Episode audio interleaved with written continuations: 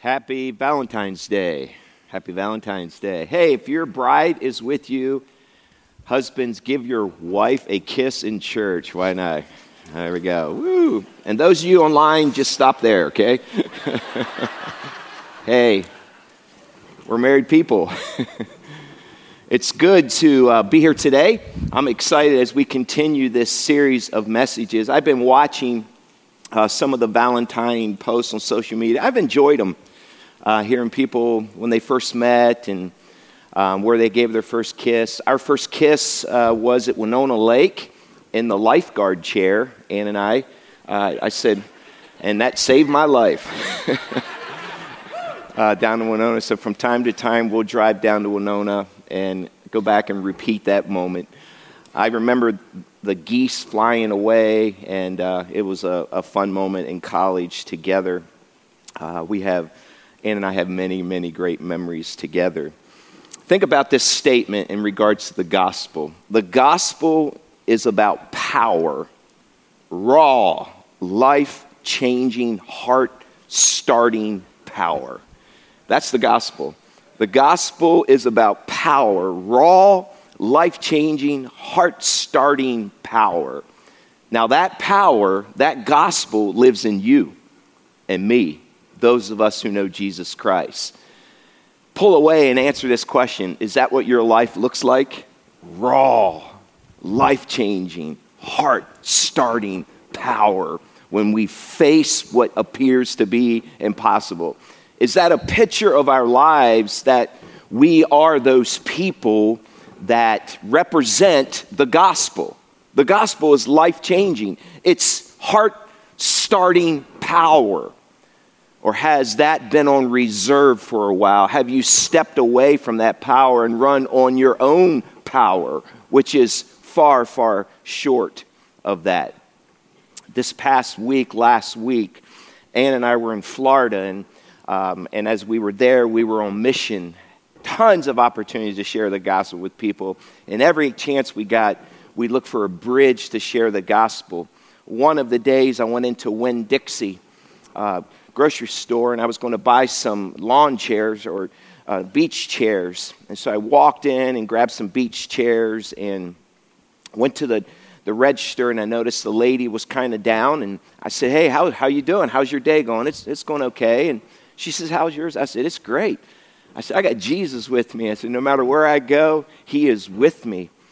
And she looked at me kind of, I said, That gives me strength, gives me power, gives me a, I, I said, uh, encouragement that I need comes from him. And, I, and so I asked her, I said, Do you know Jesus? Have you ever met Jesus too, the Jesus? And she said, You know, I have. I said, Well, tell me about it. When? She says, A long time ago, I, I, I, I, I trusted in Jesus. And, and I said, You know what that means? Her name was Samantha. Samantha, that means that Jesus will never leave you nor forsake you. He's with you wherever you. I said, He's with you right now in Winn Dixie. And she looked at me and she went, Whoa! she had this southern twang. And I mean, she broke out into praise, and all of a sudden, and she said, That's exactly what I needed to be reminded of. And she hit the counter, Whoa! she rang me up, and, and as I was leaving Winn Dixie, she was still yelling, Yeah, yeah, yeah. People were looking at her. And, but as I think back to that moment, she forgot who she was in Christ she forgot that the raw, life changing, heart starting power of the gospel lives in us. And I wonder how frequently those of us who call ourselves Christ followers, we pull away, we retreat, and we forget that the same power that raised Jesus from the dead lives in us. Let me ask you a question did it look like that this past year in your life? Did it look like that this week? We have the living God in us. Grab your Bibles and I'm going to show you an example of what that life changing power can do and turn to John chapter 11. John chapter 11. And we're going to read verses 1 through 7 of John chapter 11. I ask you to stand here, and, and those of you who are online, would you stand and, and read with us also? John chapter 11, let's read verses 1 through 7. of John 11. Would you read with me? Ready? Read. Now, a man named Lazarus was sick. He was from Bethany, the village of Mary and his, her mother or her sister Martha. This Mary, whose brother Lazarus now lay sick, was the same who poured perfume on the Lord and wiped his feet with her hair. So the sisters sent word to Jesus, Lord, the one you love is sick. When he heard this, Jesus said, This sickness will not end in death. Notice, for God's glory, so that God's Son may be glorified through it. Now, Jesus loved Martha and her sister and Lazarus. So when he heard that Lazarus was sick, he stayed where he was two more days. And then he said to his disciples, Let us go back to Judea. You may have a seat. If you're familiar with this account, we stopped here in verse 7. Lazarus dies. In fact, he is dead for four days. And so Jesus is entering into this account about two days into the death process. Yet with Jesus, we know this to be true, but do we really live this to be true? That dead things can live again with Jesus. They can. And not only can they, He wants them to. Faith, our faith, inserts a comma at the end of a death sentence when we have Jesus. And so, what the world might say was, is dead, what your boss might say is dead, what your doctor might say is dead, what your wife and husband might say is dead, or your mom or dad or your teacher or coach it says it's dead, you're done. Faith inserts a comma because with God, all things are possible. I trust as we walk through this series, you and I are beginning to see that we serve a God that can do what no man could ever do on his own power. Maybe you long to see God do a miracle and it appears nothing has changed. But listen, just because you are here today, God sees the end of your story. And so instead of inserting a period, insert a comma and say, God's not finished with my story. In fact, in verse 4 of chapter 11, it says, When Jesus heard this, he says, This sickness will not end in death. I'm going to say, wait, exclamation point, question mark, after what? This will not end in death. Lazarus is dead. Look at verse 16. Jesus knows this. And, and, and, and so, what we see in verse 16 then Thomas, also known as Didymus, said to the rest of the disciples, Let us go there that we may die with him. Jesus wants to go back. If he goes back to Judea, he could face death we know that Lazarus is, is dead. Verse 11, our friend Lazarus has fallen asleep, but I am going there to wake him up. This sickness will not end in death. Jesus, wait a minute. It's, he's dead. How will this sickness not end in death? This is where Jesus inserts a yeah, but to our situations. He is dead, but it's not over yet. With Jesus, it might look like a termination notice that has been given at work, but it will not end the way you think it will. For some, it might be a doctor's report. report. With Jesus, it's yeah, but. The window of opportunity may have seemed to pass you by, but with Jesus, it's often a setup for yeah, but. Even though he's dead, Jesus says it will not end in death. How is that possible when he's dead. Your delay and my delay is often a setup for God to do the impossible and receive greater glory. Jesus says the sickness will not end in death. What did he mean it will not end in death? The truth is, the last chapter has not been written for Lazarus, nor for you. Faith often looks like it's out of touch with reality but it's because we are in touch with Jesus. Sometimes we say things or you see people trust in God in ways, and you might walk away and say, Man, they're a little weird because they believe that this could happen when this is what the report is. But with Jesus, he inserts a yeah, but because that isn't the end. He can see past that point and say, This is still possible. So when he saw Lazarus and he spoke to them, he was dead, but he said, It will not end in death. Why is that? Because the story wasn't finished. Yes, he was dead, but it won't end in death because Jesus was about to intersect this death part of Lazarus' life. I love in verse 5, and this is why you and I need to be reminded of this, is and it's what I did with Samantha. Verse 5 says, Now Jesus loved Martha, and he loved her sister Mary, and he loved Lazarus. That statement gets lost in this miracle. And let me just pull away and say this He loves you too. And no matter where you're at right now, sometimes we think, Does Jesus really love me? If he loved me, then he would do this. Then I would be receiving that. The truth is, he loves you more than anyone does. And he wants the best for your life. And he wants you to believe by faith that he can walk you through the difficult times in life. Sometimes it may look like God is missing the mark, but it's because you and I are too short at sight or have are short in seeing the sight or the target that he has. We look here and say, well, it appears like God has missed the mark. I might as well move on from here. I've been thinking about this, and it looks like there is a comma here. Yet God is looking past wherever you are at now, whatever report that you have, whatever appears to be dead.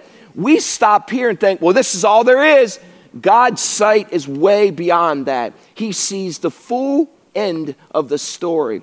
We must stop looking here and we must start looking there because God isn't finished with your story. Look at verse 8 through 13. Read on in this story.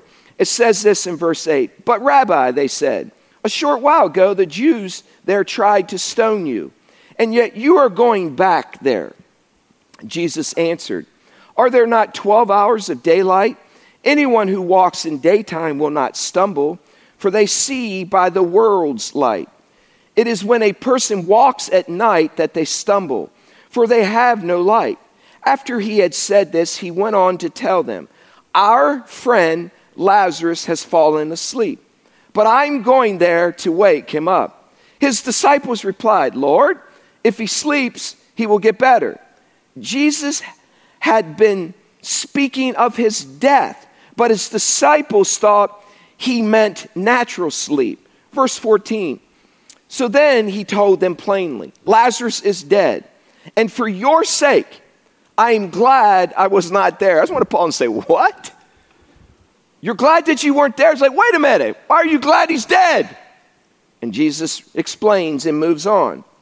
So that you may believe, but let us go to him. He's setting them up for this miracle.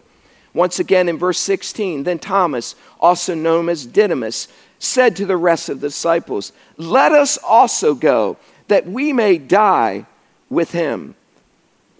Jesus was comforting them.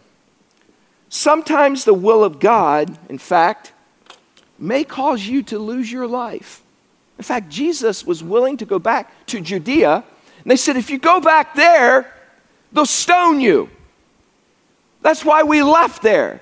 But Jesus loves us so much, loves Lazarus, that he was even willing to go back and face his enemies with possible stoning again. It's a picture of his love in the middle of this miracle.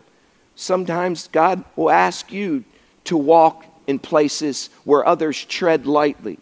Sometimes the will of God is very dangerous. The will of God is not an insurance plan, but a daring plan. I wonder how often you live with that truth.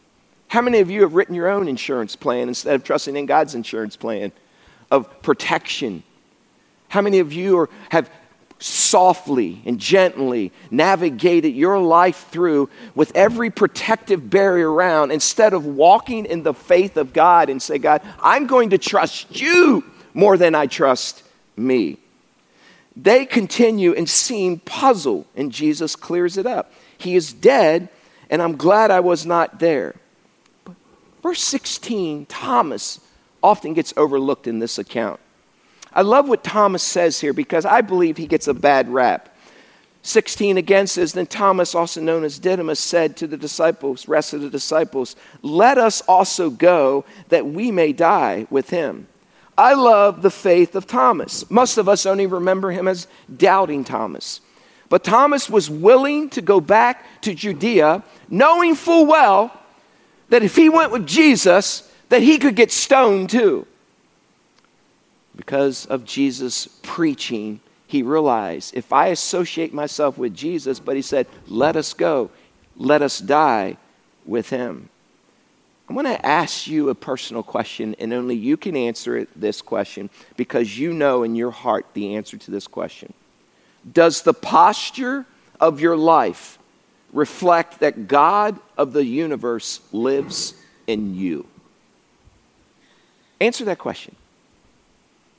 Has the way you've lived this past year reflected that the God of the universe lives in you? Raw power, heart starting, dangerous power, faith filled life.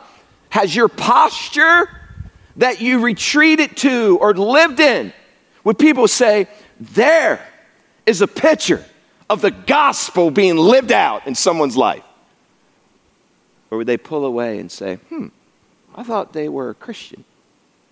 Does your life represent the posture of a life that's been deeply changed, where the living God has entered your heart and is with you?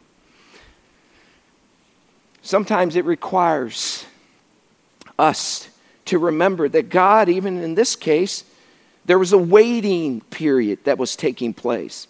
But in the waiting time, even the sisters of Lazarus still believed that even though he wasn't here now, if Jesus could get there, their waiting faith believed. Their posture still was belief that Jesus could heal them. Waiting faith is difficult. Sometimes we want to bail out because we say, God, why haven't you answered? And there's this posture that we need to have. God, we believe even though we don't see. God, even though I'm looking right here today and this is the end, of what it looks like, I want to look down here because you're not finished. But there requires a journey of waiting faith. I think about that every time I get in the woods to go deer hunting. And I go out and I get off my couch. My dad told me when I was young, he said, Jimmy, you'll never shoot a deer sitting on your couch. You got to get outside. And every time I go out in the woods, I can tell you there's this conversation that I have with myself. It's, I haven't seen anything. And I think I sat here yesterday and didn't see anything. And there's this conversation. You ought to just go get in your Jeep and go home. Just go home. Because you didn't see anything yesterday. It's the same as it was the day before. But then there's this other voice that says, but this could be the day that Mr. Buck walks into the picture. This could be the moment that this deer could come walking around. And I can't tell you how many times I've stayed in that stand. I've sat in that shelter and I waited until dark, this waiting and hope filled faith that this could be the day, the moment. And why do I know that? Because I can tell you tons of times where I've went to the same place that someone the day before hunted and left early and I stayed later and I killed the buck. It's waiting faith. I even would call this, I think a lot of Christians have fair weather faith. And they'll hold on for a while, but when it gets hard, they retreat. I'm not going out there. I'm not going there. There's no way. Like I need to protect myself. I can't get out there and get dirty. I can't get wet. Can't get cold. Can't can't get that we must add an element of the unknown to our faith because, in my experience, and if you're honest, how many times have you waited upon the Lord and it just seemed like the answer wasn't coming, but you continued to wait and finally the answer came? Many bail out here. I call it the I might syndrome, fair weather faith. Well, if I do that, I might get wet. And it might rain. They might do this to me, or I might catch that, or we might lose that, or and it's this I might syndrome instead of the God can syndrome. that says, even though I see this and this might happen, I believe that with God can. And these women, these sisters of Lazarus, had the God can faith. Jesus could have healed him of the sickness like he had done for hundreds already. He could have healed him from a distance. He could have healed him before he died. But this miracle gave him a chance to reveal his resurrection power. And you cannot resurrect what is not dead. so Jesus waited a little longer to reveal a little more of his power. So if you feel like you're in a holding pattern, a waiting pattern, it might be because God is about to do something more miraculous than he had previously and you have previously experienced. Because our God can do what we could never do on our own. And it'll leave you saying, I wasn't expecting that. Each time I think about that, I think about the time I was engaged to be married. And I was certain this was the gal for me. And I was convinced she was certain that I was the guy for her. I was 22 years old and great, great Christian gal who loved the Lord. I loved the Lord. We got engaged and we were going to go into ministry together. I was going to go to Grace College. And the plan was set, it was in motion. And yet that spring, she came and she broke off the engagement, and I just could not, in that moment, begin to process what was taking place. But I remember digging into God's word, and I remember my mom coming in, and she would say, Jim, it's not over. And I remember taking my eyes off of that moment and began looking down the road and say, man, God must have something better. And I'll never forget that first day on Grace College with a broken heart, and I didn't want anything to do with girls, and it was rightly so, nothing at all. And I continued to go because I believed God had called me to ministry with this gal that I was engaged to, previously engaged to, and I knew she would be on campus, and I was trying to figure it all out, but I knew that God had called me to ministry, and I wasn't going to let this thing stop me.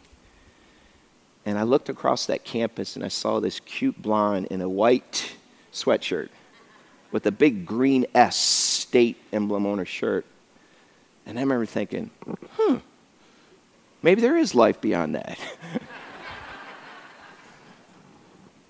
but you know what? I never would experience that if I would have stayed home. I never would experience what we are experiencing now. I never would experience what God had in store for me here. Sure, God had a, could have had a plan, another plan, but I believe this was the plan. And I often wonder how many of us miss this because of this? Because we're fair weather faith Christians. When I read this, I'm encouraged by the resurrection power of God. Because Jesus didn't just die on the cross to make bad people good, but to bring dead people back to life. That's you and me. You see, when we die, we have the promise that our, our souls and our spirits are resurrected and our bodies will join our soul and spirit at the rapture, and we will live again in a perfect way eternally. That's why the testing of our faith, these things, allow us to persevere through them. But I'm telling you, some of you are still here, and you've been coaxing here and living here in fear, and you're missing out on this because all you see is this, and Jesus saying, The gospel lives in you. There should be unusual joy even in the hardships that we face. One simple yes here can change your life and my life. One simple yes to that difficulty. One simple step of faith and say, okay, God, I trust you. God, I won't remain here in this holding pattern. Let me just pull away and say, some of you, let me out. My Bible and your Bible says in Matthew 25 if you just keep remaining here and you don't use your gifts and your talents and your resources and your skills for Him, He will take it from you. Let me ask you have you been using your gifts and your talents and your resources? Or have they been put on hold? Listen, if you don't use them, you will lose them. Watch what happens in this account, John chapter 11, verse 17. It says, On his arrival, Jesus found that Lazarus had already been in the tomb for four days. Now, Bethany was less than two miles from Jerusalem, and many Jews had come to Martha and Mary to comfort them in the loss of their brother. When Martha heard that Jesus was coming, she went out to meet him, but Mary stayed at home. Verse 21 Lord, Martha said to Jesus, if you had been here, my brother would not have died. But, she says, I know that even now, God will give you whatever you ask. And Jesus said to her, Your brother will rise again.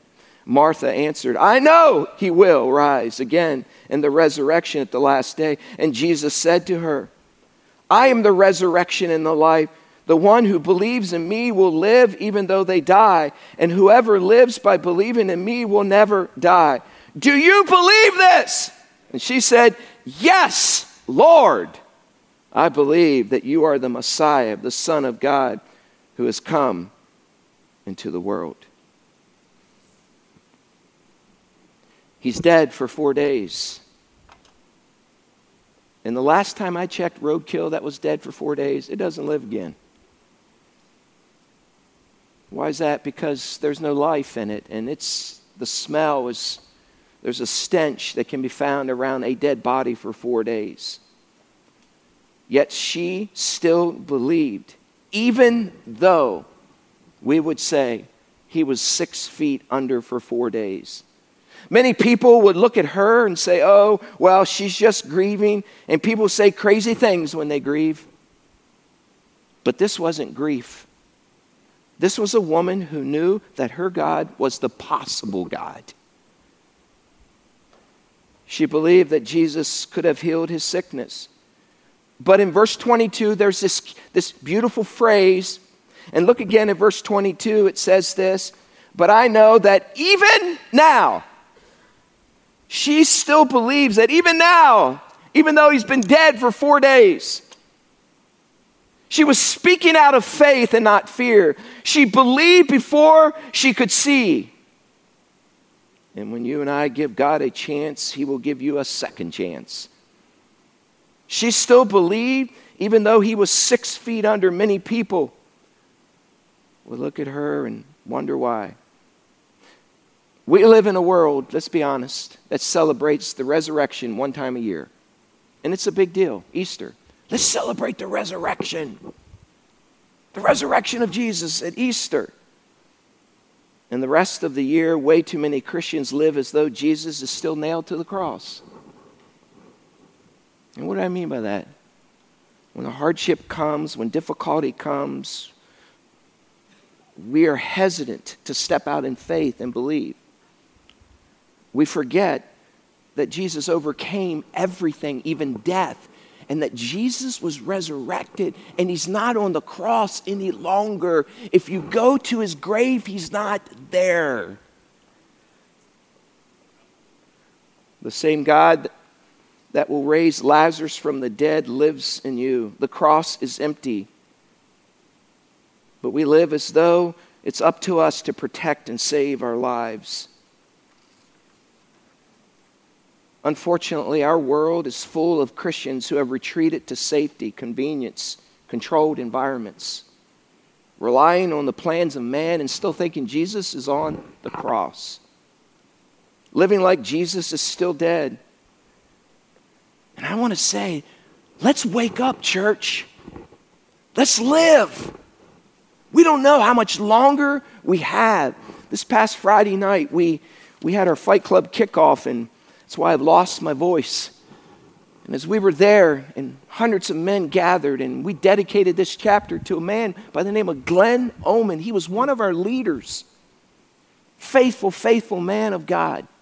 He came and built the wall. I was there three weeks ago on a Saturday that, that we have Mission Possible for our theme for Fight Club. He constructed, he built cubes with Darren Hosopple, and, and then we constructed and put it together. And afterwards, the leaders, Fight Club leaders, got together and we huddled together and we prayed for, for men that would come out in all weather, that they would walk through their fear and show up. And we prayed. And I remember Glenn praying that, that God would move in a powerful way.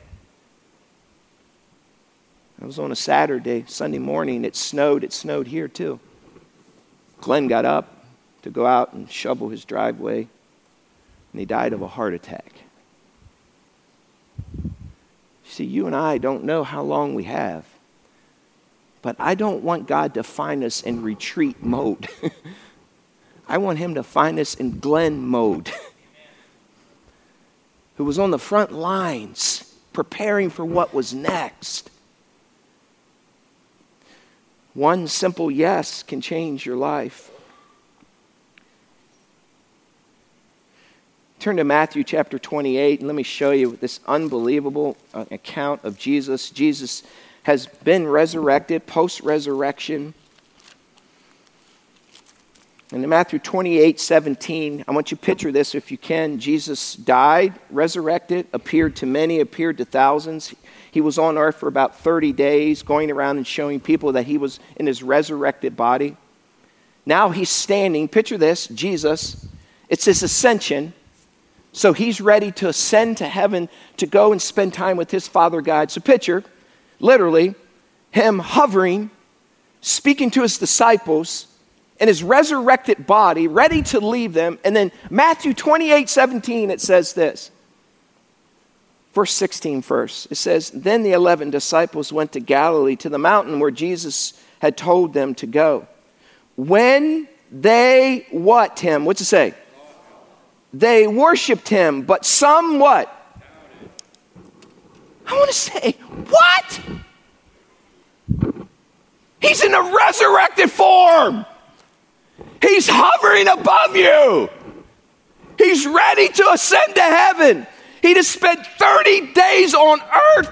He came back from the dead. Some worshiped, some retreated in doubt and fear. How was that possible?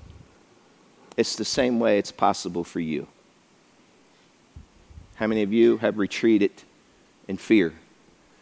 Even though you and I have a written account that Jesus is alive. And let me, the last time I checked, nothing has changed. Some will worship, some believe. Bring it on, Jesus. Bring it on. I believe raw, life changing power of the gospel lives in me because you're me. And some of us, well, I don't know. Should I go? How is it possible, you say? It's still happening in our world today. You know how it happens? You have placed the control of your life in your hands instead of the hands that holds the world together.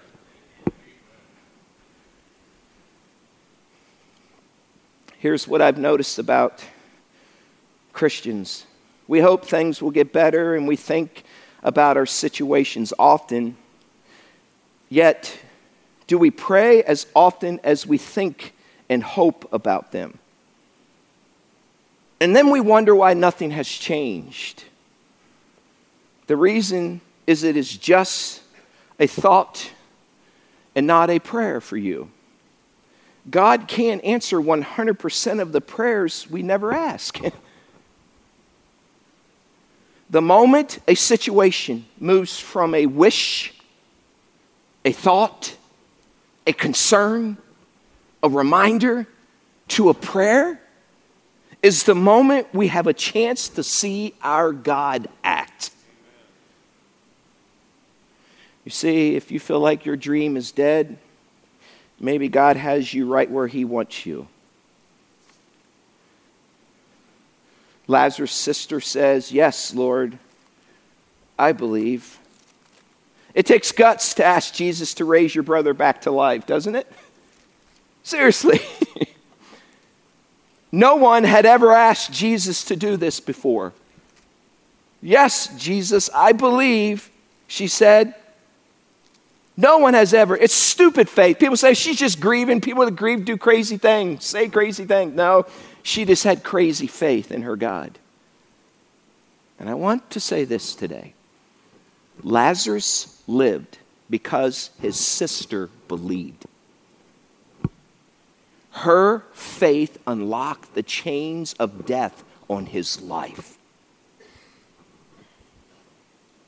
How many people are living because of your faith? How many people, how many sons and daughters are being set free because of your faith? How many people are experiencing the resurrection power of Jesus because of your faith? I'm convinced Lazarus wouldn't have lived if his sister didn't say, Yes, Lord, I believe. How many places are you interceding in spots like this for people because you believe. Better question How many people would even come to you and ask you to believe and pray? Or do they see you retreating and thinking, I thought, I thought they were Christians? The raw, life, heart starting power of the gospel lives in us. Jesus has given us everything we need to overcome that. Maybe we have lost the belief that Jesus can do anything. We spend the majority of our prayers in what I would call preventive faith area. By the way, this is a great way to pray, but don't stay here. we pray things like this God, keep this from happening to me. God, give us safety as we travel. God, place a hedge of protection around our kids. God, don't let them do anything that will scar them for life. They're great prayers, noble prayers, but don't stay there in preventive faith. Go to resurrection faith arena. That is, it is faith that refuses to put periods at the end of disappointments even when the application is denied, even when the adoption fails, even when the pregnancy test comes back negative, even when you have been cut from the team, even when the doctor's report is hopeless at best, yes, Lord, I believe. Why? Because the same power that raised Jesus from the dead lives in you and me that know Christ. Where do you need to step back into the arena of faith, where have you retreated and wasted a year of your life? Hear me out. If you don't use your talents and gifts, you will lose your talents and gifts because God has us here to use them and not to lose them. I watch four guys trust in Jesus Christ Friday night at 1:30 in the morning on the hill at the lodge. And I had this thought, and then I asked them, I said, come up front, and I asked the leaders to come. And actually, there were five guys, and, and they boldly just walked up. Brand new believers, man. And inside, I was saying, that's why we met. That's why we showed up. That's why God wanted us there. That's why there were 12 inches of snow on the ground and we were still there.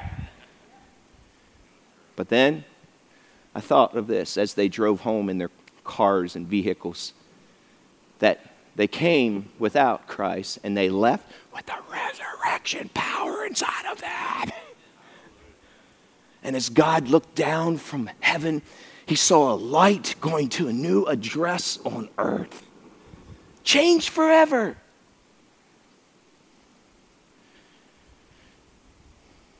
Maybe the reason we don't experience more miracles is because we don't put ourselves into situations that necessitate them because we retreat in fear. One man said it this way We comfort the grieving instead of calling dead things out of the grave. But if we took a few more risks, we might see a few more miracles. At some point, Grace, hear me out, we got to look a little stupid in our faith. The resurrection of Jesus is central to our faith. Look at verse 38 and 39 of John chapter 11. At some point, we got to look stupid. John 11 38 says, Jesus once more, deeply moved, came to the tomb. It was a cave with a stone laying across the entrance.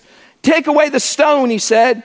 But Lord, said Martha, the sister of the dead man, by this time there's a bad odor, for he has been there four days. Then Jesus said, Did I not tell you that if you believe, you will see the glory of God? So they took away the stone. Then Jesus looked up and said, Father, I thank you that you have heard me. I knew that you always hear me. But I said this for the benefit of people standing here, that they may believe that you sent me. When he had said this, Jesus called in a loud voice, Lazarus, come out.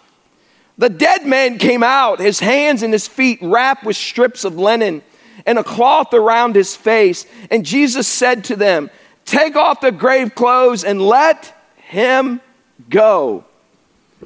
That phrase that says that Jesus was deeply moved. Let me give you a better understanding because that's often glossed over. We think compassionately Jesus was deeply moved. The English doesn't really have a word for the Greek word that's used here. It should be translated, not Jesus was deeply moved, it should be he snorted with anger. He snorted with anger. Or picture a bull ready to charge. John Calvin said it was like Jesus was ready to enter the ring with the wrestler. And so it says, Jesus shouts at death in a loud voice. In other words, death, come out. It's like, let's get it on. That's the picture. He was deeply moved, he was angry. I will not live death when Lazarus, get out of that grave. That's what deeply moved really means. And for the record, it's a good thing he only said Lazarus because every dead body would have come out of the graves.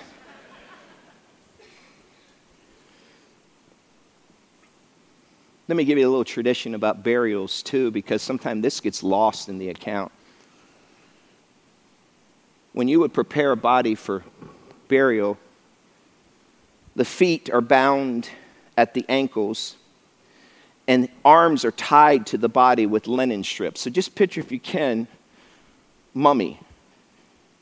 Then the body would have been wrapped in about a hundred pounds of grave clothes. Hundred pounds.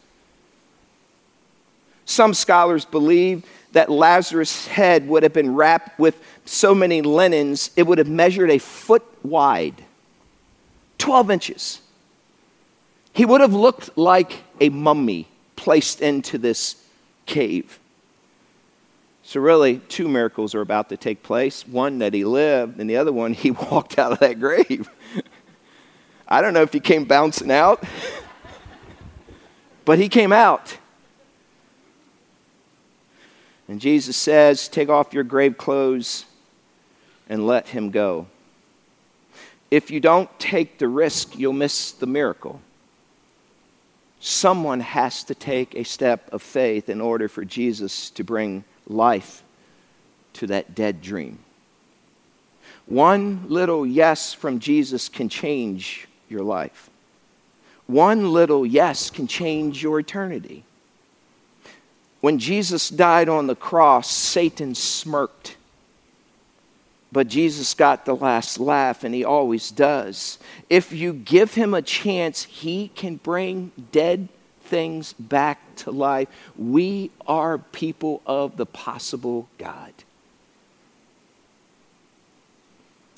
Imagine how Lazarus finished his physical life. Have you ever thought about that? How would that change your life if you were in a grave and you were resurrected? Imagine how he lived out his life from that point on. By the way, he would die again, and history records that his sisters were there for that funeral too. I bet they responded a little different at that funeral. In fact, tradition tells us this about Lazarus. They offer two versions of what happened to Lazarus after his resurrection. One holds that he and his sister made their way to the island of Cyprus, where Lazarus was the first bishop of Kition, the church of St. Lazarus, in the modern day city of Larnaca. Is believed by some to be built over his second tomb, which he buried in some 30 years after his first death.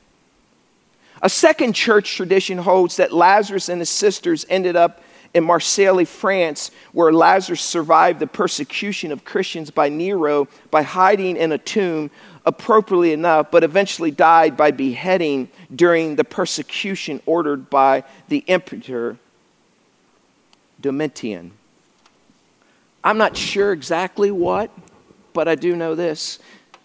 He had a story to tell. And his story is true and it's being told today. Jesus brings dead things back to life.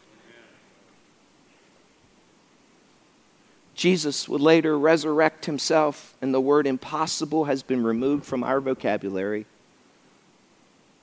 When Jesus died on the cross, Satan smiled, but the grave robber got the last laugh. He always does, doesn't he? And if you give him a chance, he will give your smile back, he will give your laugh back, he will give your life back. A life of power, raw, life changing, heart starting power called the gospel. We are people of the possible God, and He lives in us. Oh Lord, I pray that that would be the posture of our lives. I pray that we wouldn't waste the work of Jesus on the cross. I pray that we don't waste the resurrection power that lives in us. I pray that we would tap into the living hope Jesus, the raw, life changing, heart starting power of the gospel, our living hope, Jesus Christ. Amen.